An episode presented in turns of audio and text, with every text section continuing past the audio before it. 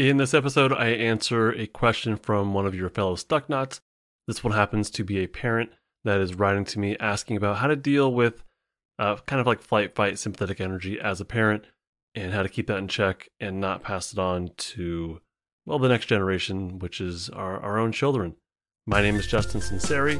I am a licensed marriage and family therapist that thinks the world needs a new paradigm for mental health. Welcome to Stuck Not Broken.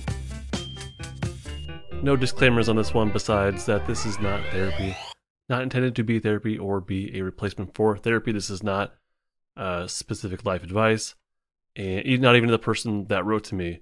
These are just my general thoughts. I am not giving specific life advice. Don't think that I am, please. These are my general thoughts. So the topic here, like I said at the intro, is a parenting question, and basically how to not pass this stuff on. You know, our stuck defensive state. How do we not pass this on to our own kids, the next generation? This came to me, I believe, through Instagram, and the person says, Hi there, I don't mean to ask for free labor or to be intrusive.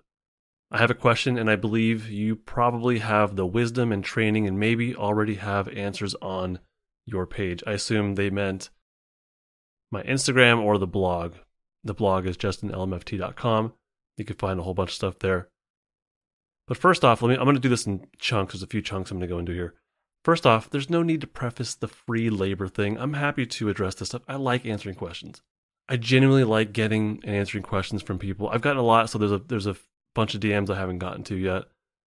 If you're waiting for a response from me, I'm sorry. Um, things have kind of been piling up, but I'm happy to address what I can.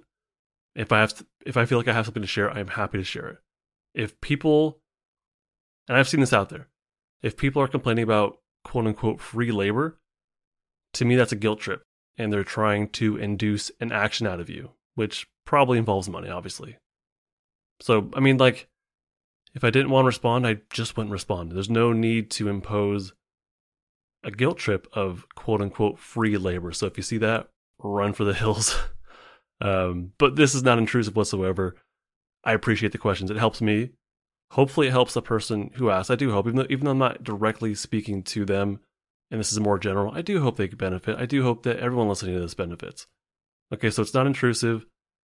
Don't worry about free labor. We all benefit from this. This is a mutual beneficial thing. So no, don't don't worry about that. I, I love Q and A. I like to test my knowledge, and the questions I get from people make me look at what I know or what I think I know and say, do I really know this very well? And can I teach it? And can I answer these difficult questions that are like spin-offs from what I talk about. And also, by the way, thank you for the flattery about my wisdom. I don't mind that at all. That that feeds straight into my ego where I promise I will put it to good to good use, okay? All right, so that now that's out that's out of the way. I felt compelled. I had to address that. Now that that is out of the way, the second chunk of this here is how does one who never really had models of calm, loving, safe parents learn to calm the inner storm of fight or flight brain that leads to angry yelling that then perpetuates perpetuates the trauma cycle by scaring a little one. I know the science behind it and I know the psychology and I understand what's happening, but how do I stop slash slow that reaction when my brain is hijacked. Let's do one piece at a time. There's a lot here, so we're going to kind of break this up further and do one piece at a time. So, the first part of this never had a model of good enough parenting. They, said they said they never had models of calm, loving, safe parents. So let's just let's just say good enough. We don't need perfection. We need good enough. And this is super common. This is very common. How many of us had uh, well, how many of us had perfect parents? Probably zero. How many of us had good enough? I don't know. And when you look back, I mean, there probably was lots and lots of room for improvement, even if even if you had good enough and you came out, you know, into the world okay enough. There's probably still lots of room for improvement. Myself as a parent, there's lots of room for improvement. I think. So I think this is very common. I think this is very very common. So some validation here. When we don't get the parenting that we needed to thrive growing up, it does make it a lot more difficult to be the parent that we want to be you know, once we're ready to be parents. It affects us. It lives within us that you know, hinders us in some ways. And maybe maybe it can be maybe that uh, good enough or less than good enough parenting can be an adversity that people can build on, sure. But it also could be a hindrance. So some validation there, especially when it comes to parenting. You we kind of we parent based off the way we were parented, really, unless you actively are learning new ways to parent and doing your own self regulation practice to implement the parenting stuff. Really, the way we parent is going to come directly from the way we were parented. And that might mean perpetuating it, or that might mean saying, I don't want to do this again with my own kids and stopping it. But either way, like that's going to be the springboard for us as parents. And this does lead to, like I said, a perpetuation, potentially, of parenting dynamics. And this can last for generations. I work with uh, teenagers who have typically one parent in their life. Usually it's a it's a birth parent. Um, usually they have one parent in their life and they also have grandparents. So they're young enough to have two, maybe even three generations of of parents and grandparents. And even as teenagers, teenagers, they can see how these, how the way they're being parented, came from the way their parents were parented. So they can see generationally how these things are passed on. It, it, it is absolutely this perpetuation of parenting dynamics that is passed on over generations. I like I mean for myself just like anybody just like you, I got to keep an eye on myself. I just like anybody else. Seriously, I was raised in a home with a lot of yelling, and maybe that's part of an Italian kind of thing. Maybe, but there was like a lot of yelling. We yelled at each other constantly. I always seemed to be in trouble and getting yelled at. So when now as a parent, I recognized early on that I had an impulse to yell. And that's something I have to keep in check. It's still in there and I do as much self regulation as I can, do my own work, but I do have to keep an eye on it. that that impulse to like control and to yell is still in there. And I think it's not just me, but a lot of us we have these little impulses within us based on the way we were parented. I have a reframe here for you, which is, and I've already kind of said it. Don't worry about perfect parenting. Worry about good enough parenting. That doesn't mean we're giving up. It doesn't mean we're settling exactly like if you have the mental space to worry about being a perfect parent, you go right ahead. You go right ahead. You good luck. But that also might be this like defensive, impulsive thought of I'm not good enough. I have to be I have to be perfect. So if you have the mental space for it and it comes from genuine self improvement and you you can handle that, cool. For the majority of people, worry about leveling up, you know, day after day, sure worry about good enough parenting. Okay, that's that's kind of like a reframe here. So focus on improvement in I would say a larger sense. That's one piece of this. We'll talk about larger and smaller. So focus on improvement in a larger sense, and that would be like generation generationally. Do better than your own parents. Okay, so just just level up from your parents. And if it involves violence, we want to erase that entirely from our parenting, right? but at least do something better. Whatever the problem was with your parents that you can identify, cut that out. Take that out. If your if your parents didn't say I love you at all, start saying it to your kids. If your parents were good at saying it out loud but not very good at affectionately sharing like uh, physically sharing love, that might be where you level up.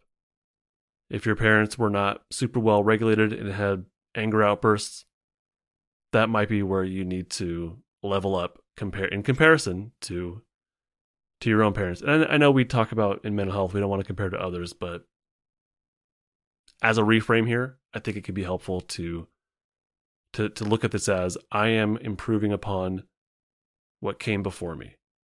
And that's not an insult. It, it might be very practical. So not perfection. We want good enough and we want to do better than the generation that came before us. So, in a larger sense, that's macro, okay? But we, we can't settle for this. This may not be good enough. I want good enough parenting, not perfect. But I would like I would I would really encourage you to strive strive for good enough parenting. But you can't settle for just being better than your own parents in, in parenting. So also focus on improvement in a smaller sense. Which I mean, what I mean by that is like today, versus yesterday. do better than not just your own parents, but do better than yourself yesterday. So the, the, the you today that's listening to this, think about how you parented yesterday and do better than that. So think about yourself uh, this morning. Maybe you yelled at your kids on the way out of the house, or maybe that happened yesterday. And what I'm saying is do better than that the next day. So don't yell at your kids on the way out of the house or start getting ready earlier. If you were pressuring your kids to clean the room and threatening and yelling and name calling, don't do that tomorrow. Maybe you could still kind of rush them a little bit, but cut out the name calling. Like level it up the next day as, you know, as much as you can. So we have the larger picture generationally, but then just for yourself, the day to day improvements. Not perfection. We want to eventually get to good enough parenting. So do better than your own parents, but do better than yourself as well. Challenge yourself. The other thing here, another uh, kind of reframe, not really reframe, but another thought I have is something that can help is to create boundaries for acceptable parenting. And this is something that if, if there is a husband, a wife, a partner that you have, talk about it with them. And maybe even agree like we're not perfect people, but we can create boundaries of what's appropriate parental behavior. And I would encourage everybody to base this on generally acceptable values of right and wrong. I'm not going to tell you the morality of your home, but generally acceptable values of right and wrong, like hitting is wrong, insulting children is wrong, swearing it's not wrong, but in front of kids, maybe not. Yelling in and of itself, not ideal with kids. So these might be the boundaries of acceptable parental behavior, or actually for anybody in the home. These might be the boundaries for acceptable behavior in your home. But since change does start with parents, I would focus on yourselves first. That here is what's right and wrong for us as parents and we're not perfect, but we can definitely stop these things or support each other in working toward stopping these things. If if yelling and swearing is a problem for you, create that rule right now. Like this is just wrong. I don't want to treat anybody this way. I don't want to treat any children this way. I really don't want to treat my children this way because, well, they're my kids and they need me and yelling at them is not going to help. Swearing at them, calling them names, that doesn't help at all. It makes things a lot worse. So create that that uh, mental boundary of acceptable behavior for yourself, and you have to actually enforce it. That's why talking with your significant other it can be helpful to keep each other in check or keep each other, um, yeah, support each other through that. So eliminate those obviously wrong things. All right. So, and I want you to prioritize not doing these things. Like, don't make it worse. It's not perfect. It's not even maybe good enough yet. But just don't make the don't make it worse. Stop the cycle because, like we said, this is a generational thing. So we're to prioritize. I'm I'm not going to yell, or I'm not to like name call. I'm not to shame and blame. So, like right now, you have to decide that this is a priority for my home. Maybe I don't know how to express love to my kids yet. So I'm not I'm not quite there yet when it comes to that, but I can I can definitely stop you know swearing in front of my kids. That's doable. You can do that. I can definitely stop spanking my kids. Please. I mean that that's like one of those that cannot be allowed in the home. No hitting of any kind. It's not okay to hit kids. And then when you as you do this successfully, which you will do, I want you to stop and to notice those wins and give yourself a little credit. Share them with somebody. Hopefully, you have uh, someone you've communicated with this, communicated with about this, and you can say, "Hey, I did it," or "We did it," and here's what went well. So don't keep it to yourself. Share, brag, if you're in a parenting group or something like that, like share it with them or people on Facebook or whatever, I don't know, whatever you do. Whatever people do to connect with other people. This uh, that will help to solidify the progress that you are making. You don't just keep it to yourself. Like take a moment to reflect on it and say, today, you know what, today I did do better. Today my amount of yelling was cut in half. So it's not quite good enough, but it's a lot better than it was yesterday. So I'm going to give myself a W for that so far. I'm going to build on that tomorrow. And especially like if positivity was in short supply for you growing up, you kind of have to be the one to grow that for yourself now. You know, maybe you didn't get a lot of that growing up, and that's pretty common uh, from the people I work with in therapy, the adults at nighttime or the kids and the teens in the daytime. Sometimes there's not a whole lot of positivity to go around, or yeah, the parents just aren't giving it. You know, for your own parents, I mean. So if that's your case, that sucks and that's true. But it's also true that you can give that to yourself. I mean, you're hearing it now. It is possible that as you get these little wins or little improvements, that you can give yourself a little bit of credit and say, I, I can do this. I am doing this. And I can do even better tomorrow.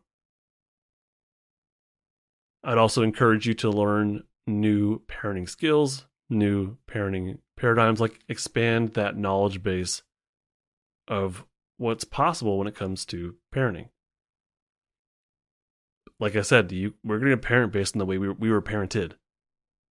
Unless we have uh, part of that could be having a greater concept of what parenting is and what it looks like and different interventions. And I think self regulation is a big part of it. So expand your knowledge base of parenting that can help to, like, when those moments come up where you might default to generational parenting patterns, that new idea might pop in your mind, especially if you're self regulated enough to implement it. I'm going to take a, break right here. I, I, will continue with the rest of my answer to this question, and there's also a third little chunk to this. But I want to just take a moment to say, hey, I missed you. I know I published last week. Uh, I recorded with Heidi about with the bad therapy, actually the past two weeks. But before that, uh, there was two weeks where I didn't publish anything, and that was way out of my norm. But the reason for that was I was working on Polyvagal 101, my online, my virtual course, which is on justinlmft.com. I had put so much time and effort in that. I'm really happy with the way it came out. It's a true course. Uh, there's five different learning lessons, two hours worth of exclusive video from me. So if you like what I'm doing here, I think you'll like Polyvagal 101 a lot. It takes all of the polyvagal essentials and condenses them down into two hours. It's not this like eight 10, 12 week course on the polyvagal theory. No, it's it's like it's very condensed. Here's the most important information, saves you time. And I hopefully you know by now that I can present polyvagal theory stuff with a lot of clarity. And that's kind of what people tell me a lot is that hey, this finally makes sense. So I if if you're liking what I'm doing here, I, I really think you'll like Polyvagal 101 over on my website. So it'll give you more clarity in less time that was a big deal to me. Like I really wanted to, to condense this down to the essentials. So it's finally available. I'm sorry I missed you for two weeks. I missed you. Did you miss me? I did. I really did. And but anyhow, so but it, it is available now, and that's what I was up to for those. Actually, it was more than those couple of weeks. I just I got to this point where I realized I can't do the course and continue making podcast episodes at the same time. And so I just I sacrificed everything and focused entirely on making this course for uh, a while uh, just to kind of finish it up. And it is now available, Polyvagal 101 on justinlmft.com. All right, we will, I will continue. Actually, we, we will continue with the rest of this um, le- message I got from somebody on Instagram.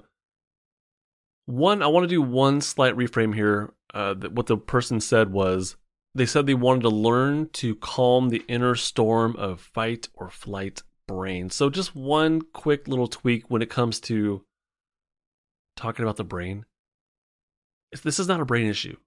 It's a whole body. It's a whole body. It's a nervous system issue. It's really, I mean, very specifically like a brain stem issue, which then uh, gets sent down to the body and up to the rest of the the brain. So brainstem when it comes to polyvagal theory is absolutely like uh, a key piece of this.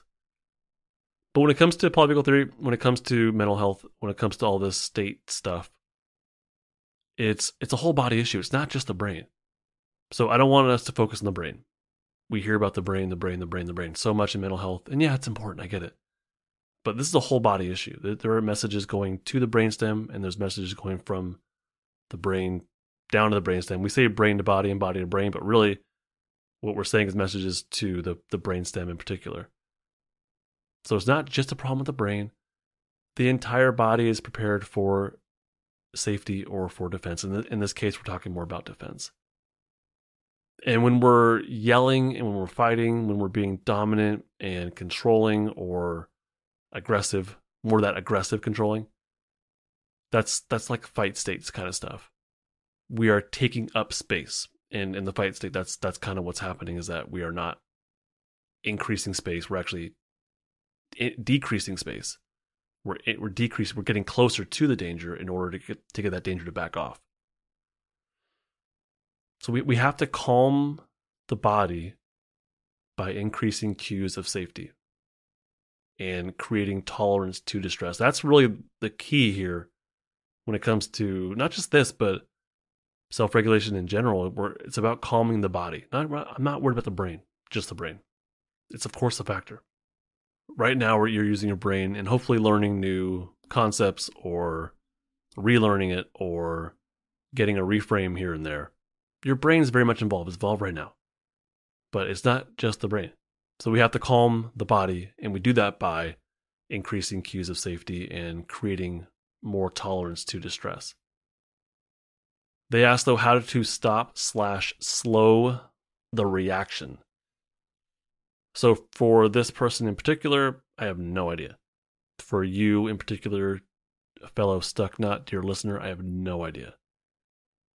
What I would ask you is just for yourself, for your own self reflection, what helps to bring you to a baseline? And what I mean by baseline is not your home away from home, not like where the defensive state that you're in more often than not.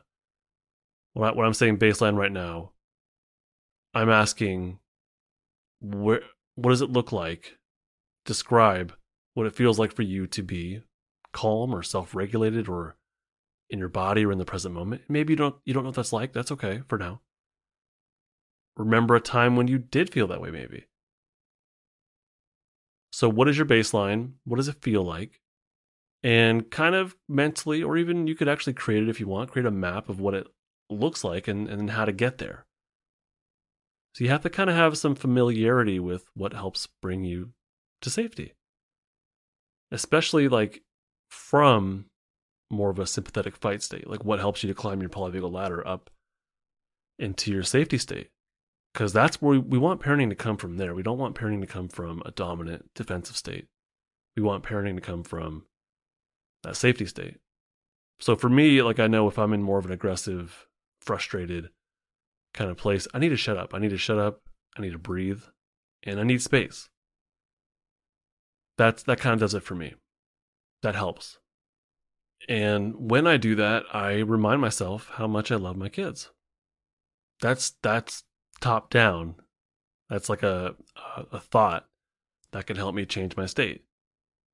So if I need to shut up, I breathe, I get space. I remind myself how much I love my kids. I remind myself that getting angry and and not uh, climbing my ladder in that moment is not going to help. It makes things worse that helps me out to have those reminders and have that space and taking that usually it's like one deep breath or one slow breath on the way out sometimes i close my eyes that's usually enough for me to be like okay and like and to come back and, and to be able to parent more effectively so what helps you to deal with or get out or self-regulate your your through your fight energy and if you don't know the answer to that that's where you start you got to figure that out so I don't know the answer for anybody in particular. I have no idea. You just you have to be curious. You have to figure out what helps me to climb my polyvagal ladder in general, and also what helps me to climb out of my or deal with or feel more effectively my my fight energy. And even if it's eh, don't even worry about like changing it. Don't worry about changing it. allow it to be there, but anchor yourself in safety. So if, even if you are in that aggressive fight state, that's not a bad thing as long as you're anchored in safety and it's under control. So that that might be something that you focus on is what helps me to stay in my body and not get overwhelmed by those defensive states. That's where you start. I mean, you got you got to figure that out. So how to stop slash slow this reaction? You got to figure out what brings you to safety. You know, and once you do that, then you can become curious about what state you're in and what helps you to climb out of that state. But maybe just identifying what helps you come to safety uh, might be a good place. I think it's always a good place to start, honestly. And the last part here is how do I help my husband and daughter do the same? So, how to help them to stop or slow the cycle of anger and dysregulation, basically. And uh, like the answer is to be self regulated first. You can't make them stop. You can't, that's out of your control. But you can absolutely be self regulated. If not right now, eventually. Generational trauma, in my opinion, stops when someone is self regulated enough and then refuses to continue those patterns that lead to more generational trauma. And again, I work with a lot of teenagers who are, who are able to see these dynamics in real like like in real time and then through therapy can say i don't want to do this for my own kids. This stops with me. And that can look a lot of different ways but that's something i hear from my teen clients a lot is this stops with me. And i'm going to like they realize when i'm self-regulated that's when i can make the best decisions that i possibly can. And that will directly impact my own kids in the future so generational trauma stops when someone's self-regulated enough and I would encourage every single one of us to be that person. But that only comes from doing your own self-regulation growth, practice, your own work. That's that's where it comes from. It kind of has to come from you, not from anybody else. Your kids will see you doing that and they will learn from that. Not just from like the like they're like watching you, maybe they will be but it's more like they'll see you modeling appropriate behaviors which come from your own self-regulation. So they'll feed off that. Kids feed off that. They need to see appropriate modeling of what we want out of them not just what we say we want but what we model for them what we want. Does that make sense? They they will learn way better from what you model versus what you say. If you tell them not to swear but you swear up a storm Don't be surprised if they swear. If you tell them not to hit, but you spank them at home, don't be surprised. So they'll, they'll learn from your modeling, good or bad, good or bad. And this is extremely important. And your modeling has to come from, or I, I would recommend that it does come from, a self regulated, a well regulated state. And that's from your safety, having access to your safety state. On top of that, if you're able to self regulate, then that might bleed over to your, not just your kids, but anybody else in your home. And that's co regulation. Just you being self regulated does not solve everything. I know, I get it. And it is not up to you to fix your spouses or anybody else in your life. You're absolutely right. It is not up to you to do that. But, but it is up to you as a parent to be a part of fixing the system that you are a part of. And that has to start with you. Yeah, it does start with your significant other if you have somebody in your life. Ideally, it's a it's a tandem. It's it's the two of you working together to address the system of the family. Absolutely. But I don't know if that's possible in your life, and you may have to start with just you or the other person in your life may think that they're being a part of the solution and they aren't. We can't coerce people to do that. We can't fix them. We can't tell them how to be. We start with ourselves first. And like I said in episode, ugh, I think it was like 126 or so, where I talk more deeply about this. Like, we don't control the people. We ultimately only can control or seemingly control ourselves. So I, I would start there. I would start with yourself. And that self regulation will affect other people. It will. I have no idea what that looks like. I'm not saying that'll fix life's problems, but that has to be kind of where you start. It doesn't solve everything. It's not up to you to fix your, sp- your spouses, I know. But you are a part of the system and you are a parent in the home. So you, that is absolutely your responsibility. That's something you have to embrace. And, and you're, you're part of that. I hope that helps. Thank you so much for listening, fellow Stuck Not. I do hope you've learned something new to help you in your process of getting unstuck. And maybe just as yourself as a parent, some some reframes in here, some reminders maybe. I hope this is helpful. So do me a favor, subscribe or follow this podcast. Head on over to justinlmft.com.